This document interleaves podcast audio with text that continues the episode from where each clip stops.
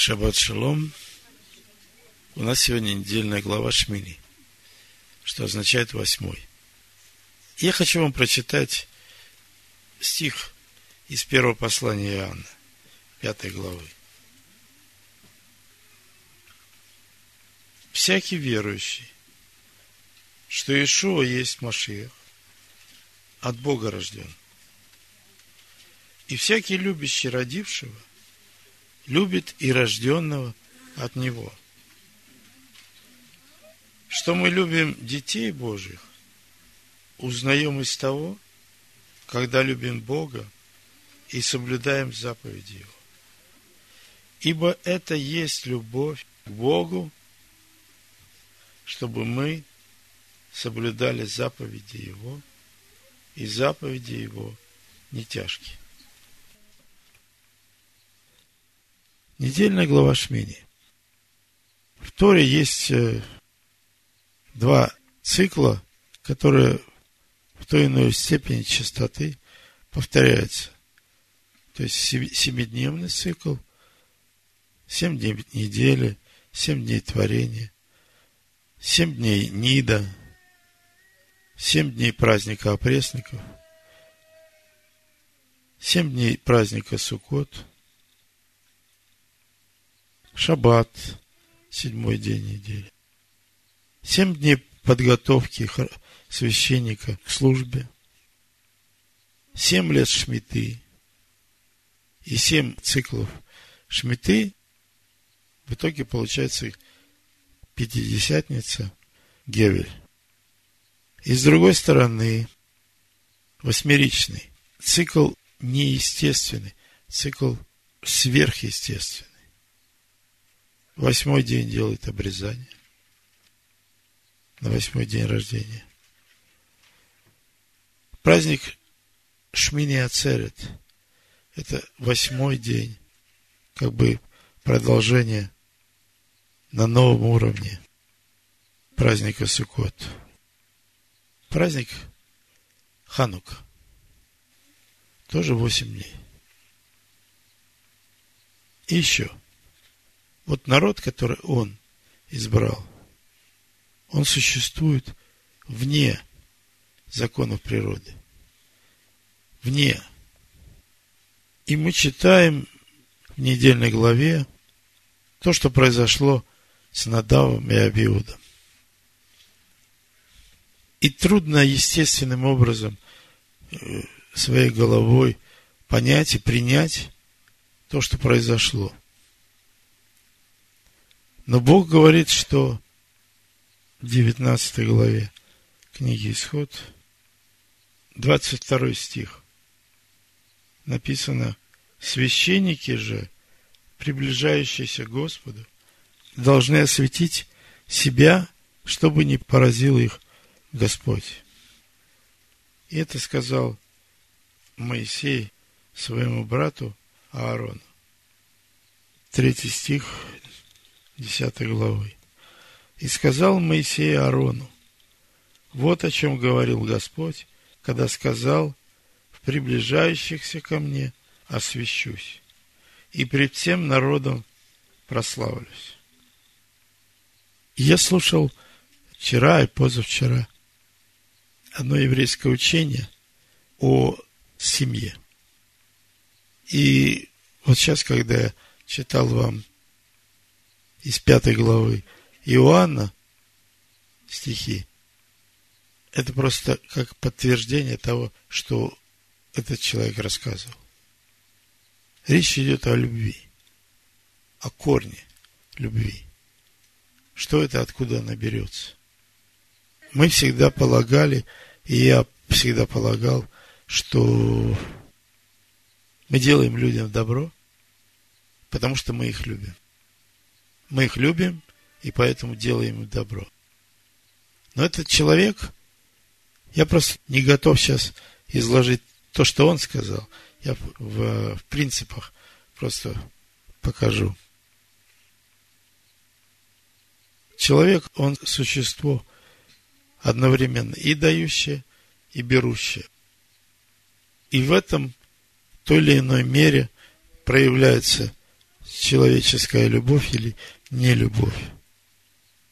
У Иоанна сказано: ибо это есть любовь к Богу, чтобы мы соблюдали заповеди Его, и заповеди Его не тяжкие. Не я люблю и потому делаю, а наоборот. Я делаю и потому люблю. Это может показаться странным, но логика в этом есть.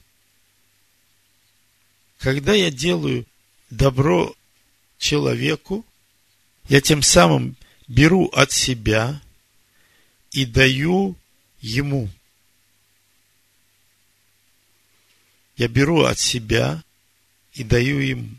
А поскольку человек существо эгоистичное, то то, что я ему дал, это мое. И я люблю в нем мое. Я люблю в нем себя. Когда я делаю добро, в этом выражается моя любовь. И Господь наш, Адонай, когда послал Сына Своего на смерть за наши грехи, явил свою любовь. Он сказал: я люблю. Я делаю, и это есть любовь. Вы знаете, я сегодня ночью проснулся и слышу «Аленький цветочек». Это такой мультфильм был давно-давно. И вы знаете, я его посмотрел. Он там минут десять идет. Но вот какие-то фундаментальные вещи вот там прочувствуются. Когда ради человека другой человек дает, чтобы его спасти, чтобы и тем самым явить свою любовь. Когда Всевышний нам дает, и мы принимаем, тем самым мы можем увидеть вот эту любовь, которую Он к нам имеет. Как бы без сосуда нет наполнения. Он не может себя проявить без того, чтобы отдать, сделать мне, вам добро. Он тем самым себя являет. Любовь, она идет рядом с теми делами, которые человек делает. Бог свою любовь нам доказывает, что Машиах умер за нас. Человек дает другому не потому, что он его любит. Он любит, потому что дает. Когда человек дает другому, он вкладывает в него частичку себя. В результате он любит эту частичку, частичку себя в другом. И когда он вкладывает в другого, дает другому, вот тут возникает любовь. Когда Всевышний творил этот мир, Он вкладывал в каждое свое создание частичку себя. И поэтому Он возлюбил этот мир как частичку себя. Он отдал Сына Своего. И это есть любовь, превосходящая всякое разумение человеческое. Это вершина. Это то, к чему надо стремиться. И к чему стремится каждое его создание. В четвертой главе Иоанна Евангелия, в двадцать втором стихе написано: «Вы не знаете, чему кланяетесь, а мы знаем, чему кланяемся, ибо спасение от иудеев». Вот во взаимоотношениях между людьми каждый один познает другого. Давая и принимая, мы познаем друг друга.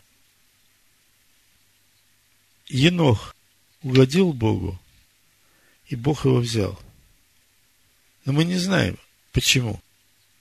Потому что, чтобы оградить его от какого-то зла, или чтобы он не сделал еще больше какое-то зло. Илью забрал в огненной колеснице. Мы плохо знаем того, кто все сотворил. И бывают разные вещи на земле. Праведников постигает то, чего заслужили бы дела нечестивых, а с нечестивыми бывает то, чего заслужили бы дела праведников. Кризиас говорит, и я сказал, это суета. Делать добро – это наша основная функция. Это исполнять его заповеди. Это то, что строит нас и наше понимание всесильного. В прошлом году в главе Шмини Саша рассказывал такую историю про одного э, раввина, который был очень богобоязненный, э, имел страх Всевышнего, и у него все получалось. И один человек спросил, что ты боишься, у тебя же все получается. И тогда он ему сказал, ты как спишь? Ты спишь э, с бортиком или без бортиков? Не боишься упасть? Он говорит, нет. Даже если упаду, ничего не произойдет. Но это потому, что ты спишь на полу. А если бы ты спал так, как будто ты висишь над пропастью и не знаешь, что произойдет в следующий раз, то это было бы совсем другое дело. Другое отношение.